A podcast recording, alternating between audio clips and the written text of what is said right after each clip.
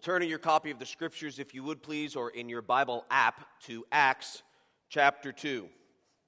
We are in the middle of a sermon series that's going through the book of Acts that will, Lord willing, last the rest of the calendar year. And uh, today we come upon the second chapter of Acts. And I'm going to be reading beginning in verse 1. If you are physically able, would you please stand at this time in honor of the reading of God's holy word? Follow along silently as I read aloud, beginning in Acts chapter 2 and verse 1. This is what the word of God says. When the day of Pentecost arrived, they were all together in one place. And suddenly there came from heaven a sound like a, a, mighty rushing wind, and it filled the entire house where they were sitting. And divided tongues as of fire appeared to them and rested on each one of them.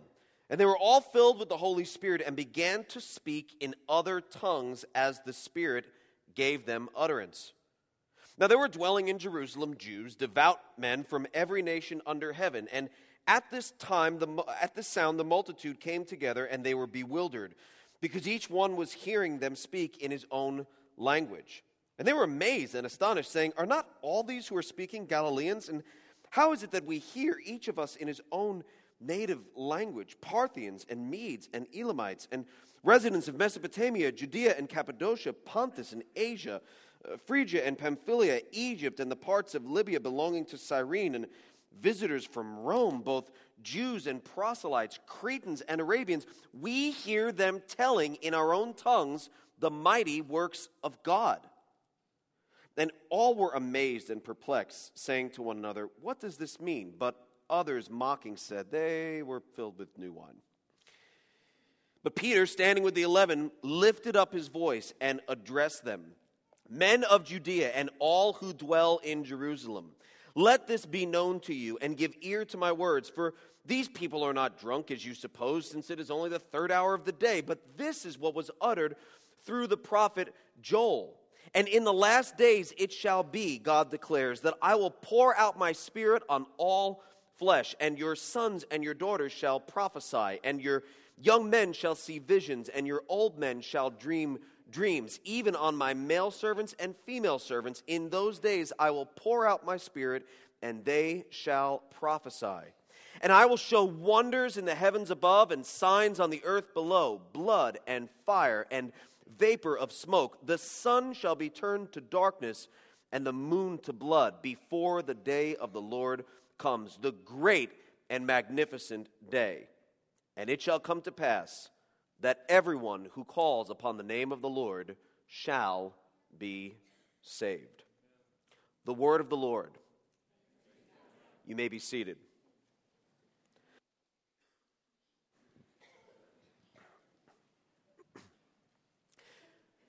The HMS Resolute was a mid 19th century ship that was specifically made for Arctic exploration. Unfortunately, the ship became trapped in ice and was abandoned in 1854. But an American whaler recovered the ship and returned it to then Queen Victoria. And she took timbers, or had, she didn't do any of this, she had people take timbers from the ship to construct a desk and presented it to then President of the United States, Rutherford B. Hayes. The desk is known as the Resolute Desk. With the exception of three presidents Lyndon B. Johnson, uh, Richard Nixon, and Gerald Ford. Every president since then has used that desk. Today, it sits in the Oval Office and is used by President Trump. Begs the question if that desk could talk, oh, the things it would have to say. Uh, the documents that were signed upon it. Uh, children of first families, uh, particularly the Kennedy children, I found pictures of them online playing in and around hide and seek underneath the desk.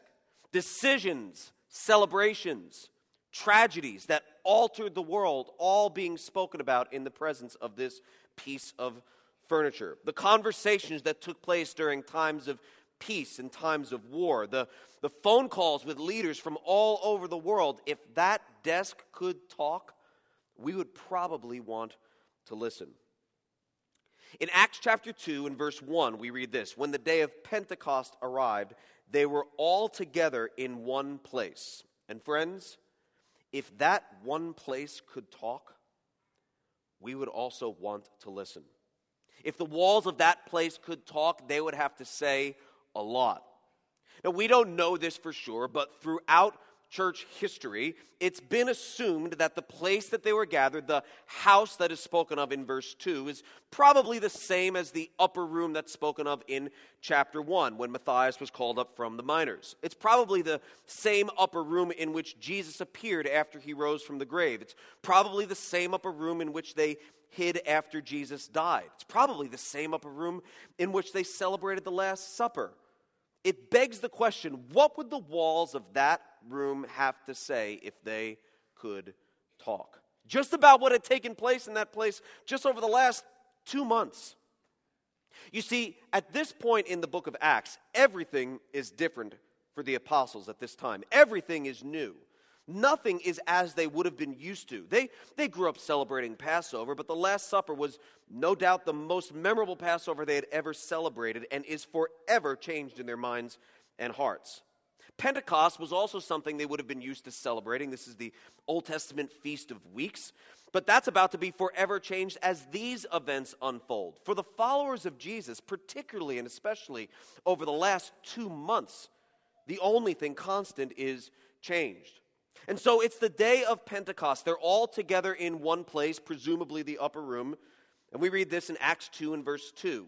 And suddenly there came from heaven a sound like a mighty rushing wind, and it filled the entire house where they were sitting. Now, Luke chooses his words carefully a sound like a mighty rushing wind. So get the picture here. There wasn't wind, but there was a sound like wind. Okay? This oftentimes, you, the, the writers of Scripture are employing uh, metaphors, or in this case, similes, to talk about really something that's happening that probably can hardly be put into words. Like it's just something that's so supernatural and so out there, it's hard for us to uh, understand it. So, this is a sound like a mighty rushing wind. Let me give you another example from Scripture. Keep your finger in Acts and flip over to the book of Revelation. Uh, the book of Revelation, chapter 4. Way in the back of your Bible, or scrolling to the bottom of your app, I'm assuming. Revelation chapter 4. So, this is uh, the Apostle John discussing what he has seen. Now, I'm not, surely not mocking Scripture, but I, I can't help but when I read this, Lots of times people read through Revelation 4 and they're very inspired and they go, wow, I can't wait to, like, whoa, what a picture. I think it's one of the most oddest portions of Scripture I've ever. And I struggle with that because I have trouble picturing what is being depicted here. See if you can follow along and see if you uh, agree with me. Uh, pick it up in verse 2. And once I was in the Spirit, and behold, a throne stood in heaven. Okay, I can picture that with one seated on the throne. Gotcha. And he who sat there had the appearance of jasper and carnelian. Kind of get that. And around the throne was a rainbow. Got it. That had the appearance of an emerald. I'm confused. Around the throne were 24 thrones, got it, and seated on the thrones were 24 elders, okay, clothed in white garments, gotcha, with golden crowns on their heads. I'm with you. From the throne came flashes of lightning. It sounds very dangerous and, and rumblings and peals of thunder, and before the throne were burning seven torches of fire, which are the seven spirits of God. And I'm just, like, I'm not doubting any of this, but I'm having trouble picturing all this. Like, wait, and, and it, it, it, it just gets better. Verse 6 And before the throne was, there was, as it were, a sea of glass like crystal. And around the throne, on each side of the throne, are four living creatures, full of eyes in front and behind. Okay, the first living creature, here it is. Was the first living creature an ox? The first living creature was what? Like an ox. The second living creature, what? I'm sorry, the first living creature was like a lion. The second living creature was like an ox. The third living creature with the face of a man. That's all we know. And the fourth living creature was what? Like an eagle in flight. And all of these living creatures, verse 8, each of them had six wings full of eyes, so many eyes, full of eyes all around and within. And day and night they never cease to say, Holy, holy, holy is the Lord Almighty, who was and is and is to come. It's hard to picture the supernatural. It does not make sense in our own finite minds. It doesn't make sense in the world in which we live, uh, the culture in which we live. These are beautiful, beautiful things in the throne room of the Almighty, but we read them and we're like, so many eyes. There's just so things that I can't picture that must be glorious, but I don't really. It's, so it's a creature that's like an ox, but they all have wings. I'm confused. But this is the writers of Scripture trying to explain something that we have never seen or come into contact with. Not uh, unlike that is what we read in Acts chapter 2, in my opinion, that suddenly there came from heaven a sound what? Like a mighty rushing wind. Uh, Luke chooses his words carefully. We have some tall trees in our yard, and sometimes we'll be sitting out on the deck and we will hear the wind, but not feel it. Do, do, do, you know what I'm saying? And you look up and you'll see the branches swaying. It's like, oh, the wind is blowing up there. It's not blowing down here. I can, I can hear that sound of the wind. This is just like that, except there's no trees and they're inside. Right? Just think about it for a minute. This is crazy town. So, this is, I mean, when the Lord shows up, he makes an entrance okay? It doesn't it, it, blows our minds. It's, it's not something that we can fathom. There is a sound like a mighty rushing wind. It filled the entire house where they were sitting. So this sound filled the entire house. Uh, verse 3 and divided tongues here we go as of fire. It kind of it's like luke's like how do i put into words? It was like a mighty rushing wind. It was tongues eh, as of fire appeared to them and rested on just rested on each one of them.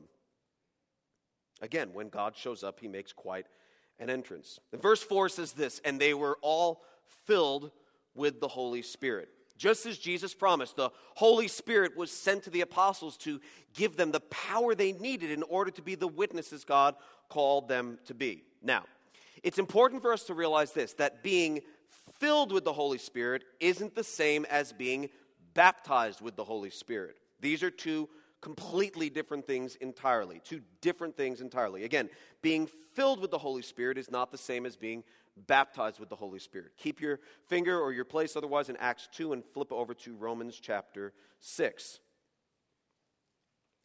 Let me see if I can show you this from the Word of God. Romans chapter 6,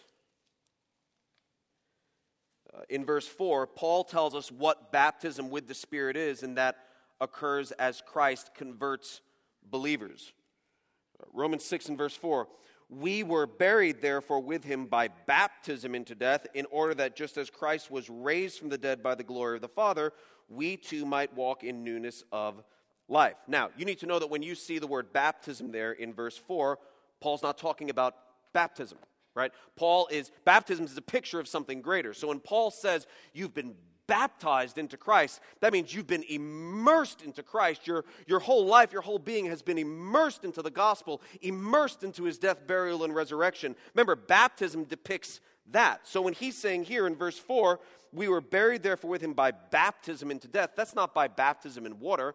That's saying we've been immersed into all the benefits, all the glories, all the blessings that come with knowing and loving Jesus Christ. We see similar things in Galatians chapter 3, verse 27. For as many of you as were baptized into Christ have put on Christ. Again, if you've been immersed into Christ, if your whole life has been given to Christ, you have put on Christ. 1 Corinthians 12, verse 13 says, For in one spirit we were all baptized into one body, Jews or Greeks, slaves or free. Flip over to Romans chapter 8. Romans chapter 8 and take a look at verse 9. Romans 8, verse 9 says this You, however, are not in the flesh, but in the Spirit, if in fact the Spirit of God dwells in you. Now listen to this. Anyone who does not have the Spirit of Christ does not belong to him. Anyone who does not have the Spirit does not belong to him. Therefore, anyone who does belong to him has what? The Spirit. See, when you belong to Christ, when you're immersed into Christ, when His grace has been poured out upon you in a, a, saving way, you've been immersed into the Holy Spirit, and without Him, you'd never want or choose Christ to begin with. You say, I did not choose Christ because I was forced. I didn't feel like a robot. Nobody has ever been drugged into the king. Drug? Drug. Dragged dragged into the kingdom kicking or screaming. That's never happened. Everyone who has come to Christ has come to him based upon their own free will, based upon their own desire. They open the door to their heart and invite Christ into their lives. However, what you don't see is that the Holy Spirit came in through the back door, kicked it down, did a little spiritual breaking and entering, came up to you and said, Open the door, fool, you need Jesus. And we went, Okay. And we opened the door, and then Jesus comes flooding into our life. But the Holy Spirit was at work in our life, even when we didn't realize it, changing what we wanted, and praise God, He did. Because given, left to ourselves, we would never choose that which is right. But God changes what we want opens our eyes to truth. We would never come to Christ if it wasn't for the Holy Spirit at work in our lives. We love him because he what? First loved us. And so we're responding to his, his initiating love towards us. Being baptized in the Holy Spirit is something anybody has experienced if they are a believer. Every believer has been baptized in the Holy Spirit, every unbeliever has not. Now, I make this point to make the next point that this isn't something we seek, this is something we have. Right? If we're believers, we don't seek baptism of the Holy Spirit. It's something we already have. We have it at conversion. What's happening in Acts chapter 2 is believers who had already been baptized in the Holy Spirit because they were believers were now being filled with the Holy Spirit. Why? Because Jesus is making good on a bunch of things he has already said in times past. For example, in the Gospel of John, chapter 16, verse 7, he said, Nevertheless, I tell you the truth, it is to your advantage that I go away, for if I do not go away, the Helper will not come to you. But if I go, I will send him to you. What did we hear about last week? Pastor Brad preached about the ascension, right? So he has left. So this is the upgrade they were promised. In Acts 1 and verse 8, Jesus says, But you will receive power when the Holy Spirit has come upon you, and you will be my witnesses. This is the power they were promised. This is it. The future is now. This is all that Jesus has been talking about. So again, in Acts 2 and verse 4, they were all what? Filled with the Holy Spirit. Now, this brings us to our first point that you need to realize if you realize nothing else it would be worth the price of admission. You won't have the power to do what God has called you to do without being filled with the Holy Spirit. You will not have the power to do what God has called you to do if you're not filled with the Holy Spirit.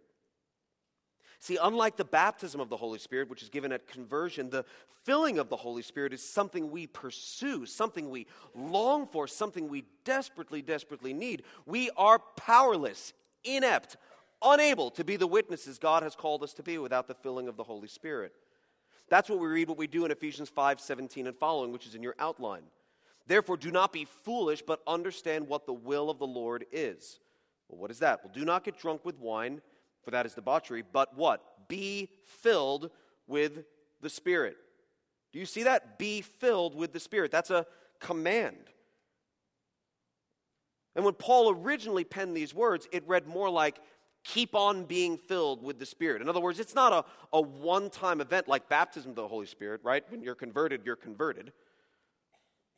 After that, believers are to continuously be filled with the Holy Spirit and God's commands assume God's enablement. If God commands us to do something, He's not doing something just so He can like elbow other members of the Godhead and say, "Look, look what I asked Him to do. He can't, he can't do it. Watch Him try." No, seriously, watch her try. It's going to be awesome. She's not going to do. It. She's going to fail. If God calls us to something, He's going to enable us to do that. He's not going to call us to something and just say, "Oh, but you can't do this," and I'm just going to get a big kick out of it. And so, if God says, "Be filled," with the Holy Spirit. That's obviously something we can shoot for. That's obviously something we can want, something we can go for. And so in your outline, I've listed four things that you need in order to be filled with the Holy Spirit continuously. And this is based on that text that's before you, Ephesians 5, verses 17 and following. Number one, you need to have an understanding of God's will for your life. Ephesians 5, 17 says, Do not be foolish, but understand what the will of the Lord is. So many times we struggle to know what God's will is for our lives. What is God's will for my life? What is God's will for my life? Listen. The vast majority of God's will for you is contained within His Word. Like there's a lot of ink here. The vast majority of what God would have you know about His will for your life can be found in His Word. That's why we read things like we do in Colossians 3:16 saying let the word of Christ what dwell in you richly. God speaks to us through his word. The vast majority of what you need to know about God's will for your life and for your decisions are contained within his word. You say, well, there's specific decisions that are nowhere in the Word of God that are not pertaining to, like, I don't know if I should take this job. Where is that? I don't know if I should continue um, living here or move elsewhere. I'm not sure if I should marry her. That's not in here. But there's principles in here that you can apply. And then there's things that you can take before the Lord and you can pray, pray, pray that God would give you His counsel, His wisdom the vast majority of what you need to know about the will of God can be found in His Word. And so I would say, before you say, I don't, I don't know what the will of the Lord is for this situation, I would ask you, have you searched the Scriptures? Have you asked someone to help you search the Scriptures? God said a lot. He said a lot in His Word. Before we say there's no help in the Bible, let's make sure that that's true. In the vast majority of cases, I would say it is not. That which you need to know about God's will for your life can be found in His Word. That's why we need to place ourselves, listen to me, regularly in the presence of God. And that's only going to come as we carve out time to do that in our lives on a regular basis, to hear from Him, to speak to Him, and to better, as Ephesians 5, verse 17 says, understand what the will of the Lord is. And you say, come on, Pastor Peter. I mean, I've, I've, I've read the Bible enough to know that God's omnipresent, right? Psalm 139, David says, What? Where can I go from your spirit? Where can I flee from your presence? If I ascend into heaven, you are there. Everywhere I go, you're there, God. Aren't I always in the presence of God? Well, I have to carve out special time all the time. Well, listen, right now you're in the presence of many, many people, but that's not the same as you hanging out with someone, right? That's not the same as you sharing a meal with someone or walking together or watching a ball game together or spending focused time together. So, yes, you're never outside of God's sight. And yes, He is omnipresent, which means He's that ready, that accessible, and always eager to spend time with you. And you become more like the people you spend the most time with, and so it is with Christ. The more we spend time with Him, the more time we can hear from Christ, the Word, the more we'll yield our everyday decisions to His control and can then walk by the Spirit and not fulfill the lust of the flesh. Galatians 5 and verse 16. Four things we need in order to continue being filled with the Holy Spirit. Number two, you need to sing of God's goodness to Him and others. That's what it says in Ephesians 5 uh, verse 19, addressing one another in psalms and hymns and spiritual songs. Now, you might look at me and say, listen, bro, uh, there will not be anything edifying about me singing, much less singing more often or singing loudly. I could not carry a tune in a paper bag. Uh, I would not be a blessing, but would perhaps provoke my brothers and sisters to anger if I were to sing more. I can't sing. And I would just say this look, like, I'm not going to cut a demo anytime soon, but I can sing. I would encourage you not to quit your day job, but you can sing. We're supposed to address one another, sing with each other, teach one another, admonish one another, encourage one another. That's why we sing with each other. The singing we did today isn't the prelude to the main event. You know that, right? It's not like Ethan and Jeremiah opened up for me. They're not the opening act, but then the real thing happens. We're supposed to sing with and to one another, and so we do. We're supposed to make melody to the Lord with our hearts, and hopefully that's something we can do when we're together. Hopefully, the rich words that we sing together are something that, that isn't just an earworm because it's a catchy tune, but the truth that's contained within them saturate our minds and our hearts as we think about them, even when we're not in this place. Number three, you need to cultivate thankfulness to God regularly. Ephesians 5 and verse 20, giving thanks always and for everything to God the Father in the name of our Lord Jesus Christ. Spirit filled people are thankful people.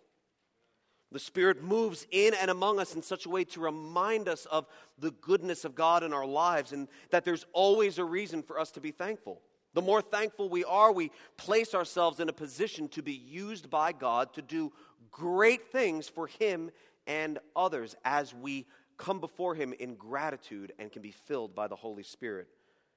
And finally, number four, you need to look for opportunities to put others before yourself, just like Jesus did for you. Ephesians 5:21, submitting to one another out of reverence for Christ. Let me ask you a question. When was the last time you didn't get your way? Say, well, just on the way here, I didn't get the parking spot I wanted because this lady just up and pulled right on into it, and I had to come apart myself, and I came. Okay, let me let me ask it a different way. When was the last time you willingly, volitionally, intentionally didn't get your way because you submitted to someone else, you preferred someone else? See, spirit filled people don't always get their way. You know that, right? Spirit filled people do not always get their way. Spirit filled people choose to not get their way. They submit to one another, Ephesians 5 and verse 21. They prefer others. They don't cling to their rank or their title or their position. We submit to one another out of reverence for Christ. That's the motivating factor in verse 21 out of reverence for Christ, who, uh, though he was in the form of God, did not count equality with God something to be grasped, but emptied himself by taking the form of a servant, being born in the likeness of men. Philippians 2, verses 6 and 7. The more you empty yourself as Jesus emptied himself, you make room for the Holy Spirit to be filled in your life over and over and over again to use you for his glory. And so before we move on, let me just ask this question What about you? Which of these steps do you look at and say, I think I should probably maybe focus on this, this one in particular in order to cultivate a more consistently spirit filled life? Because remember, being filled with the Spirit is something we're told to pursue. Be filled with the Holy Spirit. Which of the steps that we've discussed is something that you maybe should think about cultivating in your life, focusing on that specifically, saying, I could use more of that. That's not very present in, that's not very present in my life. I quite frankly get my way a lot. I'm kind of at the top of the food chain in a lot of different areas of my life. I need to choose to submit to others. Or this also is only four things. Maybe there's things you would add to it. What would you add to that list that, that you think the Lord would use to help prepare you and put you in a position to be filled over and over and over again by the Holy Spirit. So, in our text today in Acts chapter 2, verse 4 says, They were all filled with the Holy Spirit and began to speak in other tongues as the Spirit gave them utterance. Which brings us to point number two. You can bank on the Holy Spirit giving you the in the moment grace you need to be the witness Jesus has called you to be. That's what we see here in Acts 2 and verse 4, right? Uh, in Acts 2 and verse 4, it says, They were filled with the Holy Spirit and began to speak in other tongues, which begs the question why? Is just just because God wanted to make a big melodramatic entrance and just kind of show off what he can do for my next trick? I'll pull a rabbit out of a hat. No, that's not what the Holy Spirit is doing, not at all. The answer is in the very next verse, verse 5. There were dwelling in Jerusalem Jews, devout men from every nation under heaven. And at the sound, this And at this sound, the multitude came together and they were bewildered. Why? Because each one was hearing them speak in his own language. Oh, this makes sense.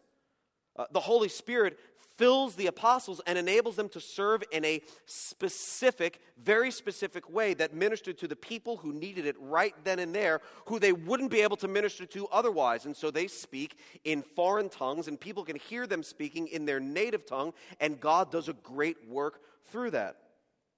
Uh, verse 7 And they were amazed and astonished, saying, Are not all these who are speaking Galileans? How is it that we hear each of us in his own native language. And then it, it goes on to list where these people are from, right? Beginning in verse 9. So let me go through those and just give you a, a quick a quick run through about where these people would be from. So, Parthians were from in what is now modern Iran. Medes were part of the Parthian Empire. Elamites lived in what is now southwestern Iran. The residents of Mesopotamia lived in what is modern day Iraq. Judea, in the broadest sense, would be the region once controlled by David and Solomon.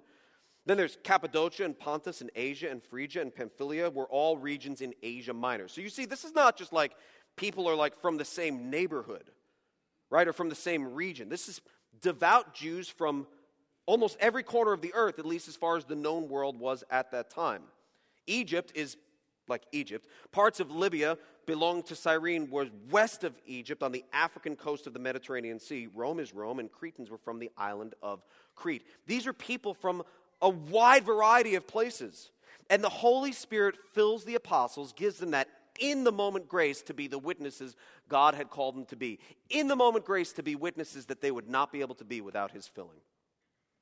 And so they all hear them speaking in their native tongue.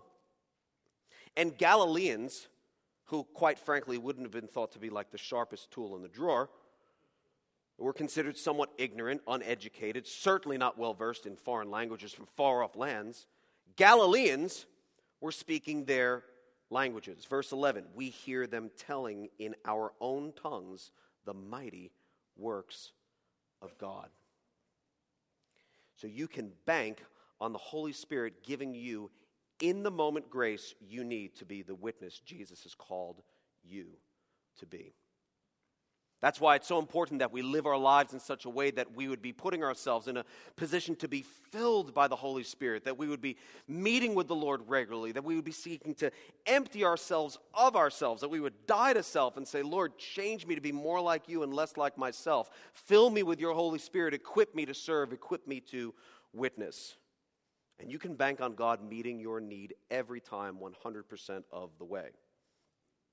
Now, there's a common mistake that is made in understanding this passage of Scripture and how we apply it today.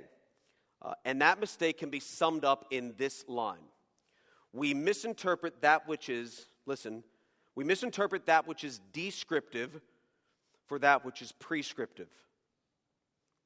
We misinterpret that which is descriptive for that which is prescriptive. Now, in the Bible, there's a wide variety of literary genres, right? The book of Acts is what we call historical narrative. So it's history being presented in the form of a story.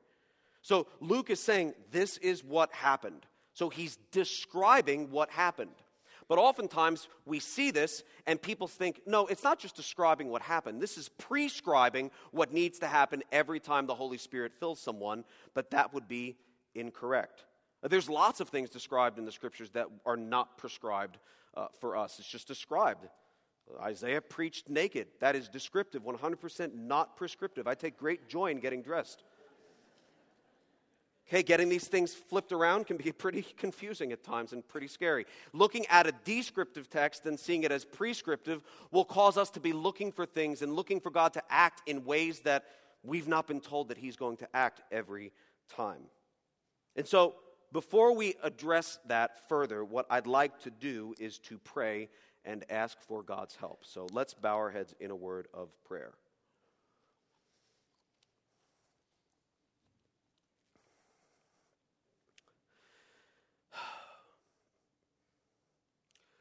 Padre nostro,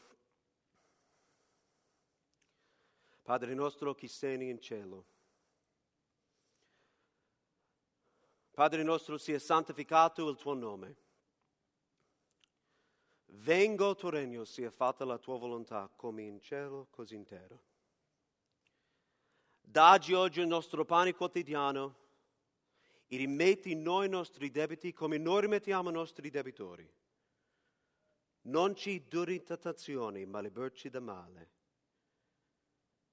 Gesù Cristo ti amiamo perché prima ci amavi. Spirito Santo, riempimi e aiutami. Aiutami, aiutaci tutti a comprendere la tua parola. In nome di Gesù. And all God's people said, I don't understand what you're saying. Or you, you express a tremendous amount of trust in me. Thank you for saying amen. I could have been praying for the Mets.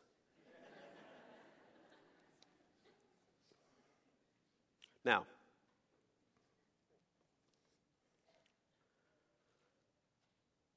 thinking what happened in the book of Acts, particularly Acts chapter 2, as normative would cause you to believe, or at least to look for, to say every time somebody is filled with the Holy Spirit, it's going to look just like that. But in reality, what I did was maybe somewhat amusing, but in large part very unhelpful, right? Perché voi non parlate italiano? Because you don't speak Italian. So that which I prayed, um, how many of you think God understood? Pretty sure. Those of you who are not raising your hand, you meant to raise your hand, right? Like God. I'm sure you did. Just a little lapse. So it's great. God understood. But to say that the Holy Spirit was working in that moment so that he would edify all the people who are present here, just as he did in Acts chapter 2, would be a bit of a stretch. Why? Because the Holy Spirit doesn't need to fill me to do that. Why? Because uh, under here are devout Christians from every county in the greater Cincinnati area. We all speak English, that, that filling is not needed. And so to look at something in Acts chapter 2 that is what? Descriptive and say that is prescriptive would cause us to miss the forest for the sake of the trees. It would cause us to not realize what God is really doing among us because we're looking for one sign, one thing that we read about here that was amazing, and then not realize all the many, many things that He is doing as He fills and works through believers each and every day. See, you should be filled with the Holy Spirit. We looked at that earlier, Ephesians 5 and verse 18. But to think that filling occurs in the same way all the time, every time, uh, is, is just ridiculous. In Acts chapter 2, there are people from 14 different regions. You want to get their attention? You want to show them God's power and might? God's like, okay, let's have the foolish Galileans speak to the Iraqis and the Egyptians. You like apples? How do you like them apples? And God makes an entrance, gets their attention, and shows that He is mighty. And so, as I ask the Lord to fill me with the Holy Spirit, that's not going to manifest itself in me speaking a foreign language because that wouldn't be helpful. But that's the good news, folks. The Holy Spirit isn't a one trick pony, right? Holy Spirit is like, hey, look, I got one trick that I do all the time. I got languages. You need languages? I'll give you languages. I don't really need languages right now. Well, that's all I got. Get yourself in a situation where you need languages, I'll give you a language. If not, you're flying solo, bro. That's not how the Holy Spirit works. In fact, in your outline, you'll see several examples of the Holy Spirit filling the apostles to do a bunch of different things, and none of them had to do with speaking foreign languages. Uh, in Acts 4, he gave Peter boldness and the right words to say to the high priests. Acts 4, verse 8. Then Peter, filled with the Holy Spirit, said to them, and he spoke to the high priest. And then verse 13 says, When they saw the boldness of Peter and John and perceived that they were uneducated common men, they were astonished, and they recognized that they had been with Jesus. In Acts chapter 6, Stephen is chosen to uh, be one of the people who would minister to the Hellenistic widows who were being neglected in the daily distribution. And they chose Stephen, verse 5, Acts 6 and verse 5, a man full of faith and what? The Holy Spirit. Uh, in Acts chapter 9, uh, the Holy Spirit restored Saul's sight at his conversion. Acts 9 and verse 17. So Ananias departed and entered the house, and laying his hands on him, he said, Brother Saul, the Lord Jesus, who appeared to you on the road by which you came, has sent me so that you may regain your sight and what? Be filled with the Holy Spirit and proceed to speak Mandarin. No, that wouldn't have helped. That was not what the God was doing in his, but he filled him with the Holy Spirit. Scales fell like a fell off of his, his eyes. He was saved. He was goes on to serve the Lord with the rest of his life. In Acts 13, he gives Paul the words to say and struck the false prophet with blindness. Acts 13 and verse 9, but, Paul, but Saul, who was also called Paul, filled with the Holy Spirit, looked intently at him and said, You son of the devil, you enemy of all unrighteousness, full of all deceit and villainy, will you not stop making crooked the straight paths of the Lord? And now behold, the hand of the Lord is upon you, and you will be blind and unable to see the sun for a time and speak a wide variety of Spanish. No. But these are all examples of God filling the apostles with the Holy Spirit so that they can minister in those ways. In Acts chapter 2, they gave them the ability to speak a wide variety of languages. In all of those other instances, they were just as filled with the Holy Spirit, but it just came in different forms because there's no cookie cutter, one size fits all Holy Spirit fillings. If you're meeting with God regularly, seeking to understand His will for your life, if His goodness and grace have given you a new song in your heart, if you find yourself grateful for His goodness and mercy and grace, and you're seeking to die to self, serving Him and others, God the Holy Spirit is going to fill you and use you to be witnesses here, there, and way over there. Praise His name. Because the Holy Spirit meets us where we are and fills us to do His work in a way that we would never be able to do in and of ourselves. And point number three, you know there's something else you can bank on? You can bank on the Holy Spirit doing what He does best in your life and mine, enabling us to understand, apply, and share Christ the Word. See, the gift of languages in Acts chapter 2, verses 7 and following, do you know what that did? That paved the way for Peter to preach the gospel in verses 14 and following. See, when the Holy Spirit shows up and presents a sign, a miraculous wonder, it's never just like, hey, I just the Holy Spirit just showing up just so we can like flex his muscles and show what he can do and say, you can't do this. Like for my next trick, I'll pull a rabbit out of a hat. No, there's always a reason. And in Acts chapter 2, uh, the gift of languages paves the way for Peter to preach the gospel in verse 14. Peter, standing with the eleven, lifted up his voice and addressed the men of Judea and all who dwell in Jerusalem. Let this be known to you and give ear to my words, for these people are not drunk as you suppose. This is, is the only third hour of the day, but this is what was uttered through the prophet Joel. He's saying, hey, pay attention. All eyes not on me, not even on the wonders, but remember the word of God. Remember what you've heard from the prophet Joel. It's happening. The future is now, and it shall come to pass that everyone who calls upon the name of the Lord shall be saved. Take the miracle take the acts, uh, what we read about the, the, the miracle happening with people being able to speak foreign tongues, out of that, you're not going to get that. And so the Holy Spirit does what He does best in your life and mine by filling us and enabling us to understand, apply, and share Christ the Word. Listen, here's something I want you to look for as we spend time in the book of Acts. You're going to see a lot of miracles a lot of wonders, a lot of things that will just boggle your mind. But you know what they are? They're signs. And you know what signs do? Signs always point to something greater than themselves. I'm not taking away from the sign. I'm just saying if you stop at the sign, you're never going to get to the destination the sign is pointing to. They're always pointing to something greater than themselves. And, watch this, most of the time, the vast majority of the time, as you read through the book of Acts, they're paving the way for Jesus, who was the Word made flesh, for the gospel to be preached.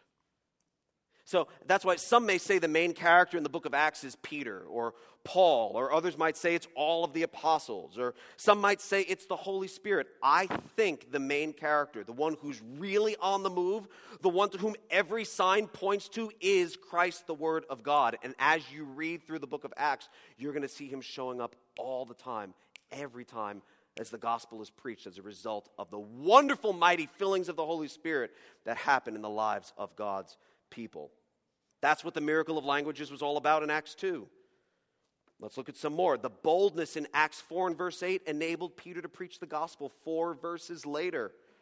The filling of the Holy Spirit that filled Stephen and enabled him to serve the widows in Acts 6, verse 5, preceded the word of God increasing, the number of disciples multiplying, and many priests being saved two verses later. Sign paves the way for salvation, sign paves the way for gospel. Saul's sight being restored in Acts 9 and verse 17 preceded his proclaiming Jesus in the synagogues in Acts 9 and verse 20. When Paul struck the false prophet with blindness in Acts 13 and verse 11, those that were listening believed and were astonished at the what? Teaching of the Lord in Acts 13 and verse 12. Listen. You're going to miss out on so much if you read through the book of Acts and you stop at the sign.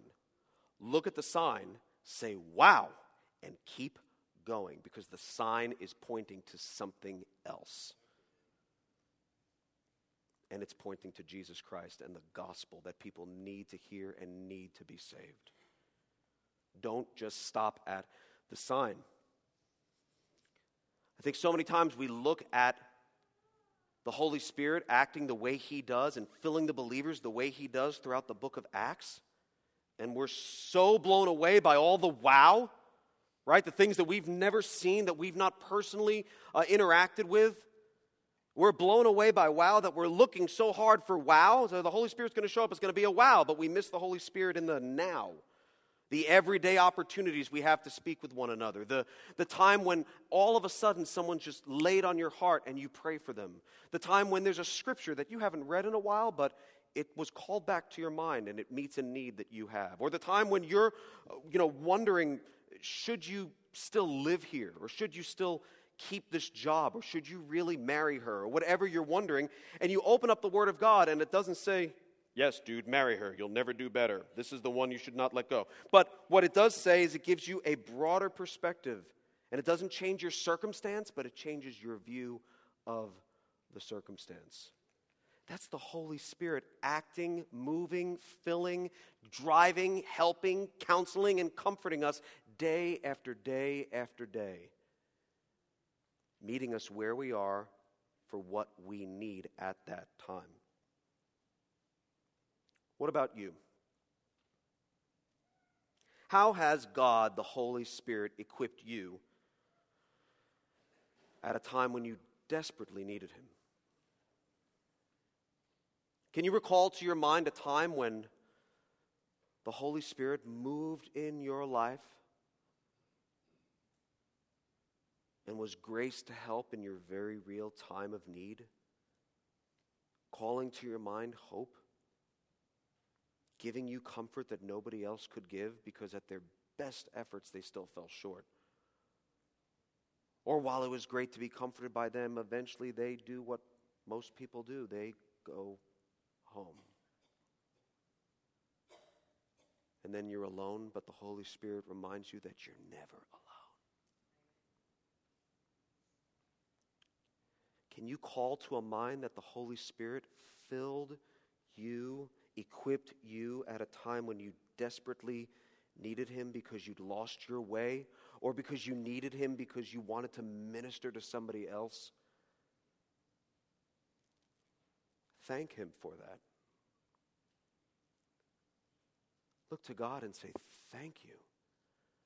And say, Lord, I, I probably don't realize if I thank you for three, I've probably missed 17 others. Where you've filled me and equipped me and sustained me and given me the ability to do that which I could not do apart from you. Recall a time and thank Him for His provision. Don't just, yeah, yeah, yeah, yeah, yeah, but I'm looking for the really big thing. Yeah, I got it. Comfort. I feel better. But I'm looking for the, like, I want to see smoke and mirrors and fire and wind and all this other stuff. God is moving, the Holy Spirit is filling. He's doing more in your life and more in my life than we probably even realize. And I just want to encourage you to think from that perspective and to pray that God would open your eyes that you might see what He's doing, just a, a little. Because, God, friends, I'm convinced God is always working, and sometimes He lets us watch. But that God is always working in our lives.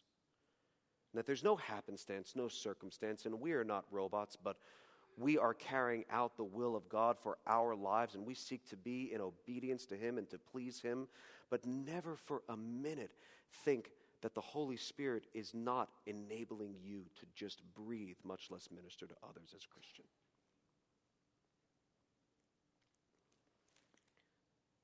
I want you to pray specifically for a way in which you hope the Holy Spirit would fill you in order to be an effective witness for Christ. Again, he's not one size fits all, not a one trick pony.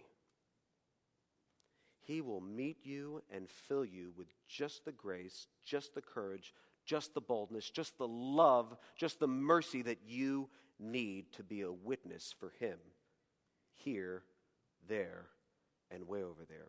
Pray that He would do that. And pray that He would show you what you need to do and what I need to do to live lives where we are more in a position or a posture, if you would, where the Lord would fill us, that we might be continually filled with the Holy Spirit for His glory and our good. Let's close in a word of prayer. Let's try English. Father in heaven, we come before you grateful for your mercy and your love and your kindness, grateful for what we read of throughout the book of Acts and throughout all of your scriptures about how you have accomplished great and mighty things through vessels like us that would be empty if it were not for your daily, constant fillings of grace and of the Holy Spirit.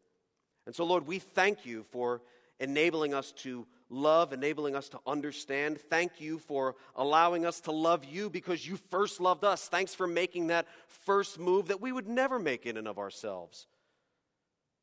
But then, Lord, you, you called us out of darkness and into light, a call that we simply cannot resist when your Holy Spirit is in us and shows us our need, and that all of our needs are met in you, Christ. Lord, help us to pursue the filling of the Holy Spirit that we need. Lord, these apostles were never the same after this event. Uh, they were never the same. And even though they had gone in many different directions after that, they were never alone because you were with them at all times. Remind us, Lord, that we have your indwelling presence, O Holy Spirit. Comfort us, guide us, strengthen us, and help us to persevere to the end for your glory. We pray in Jesus' good name. Amen.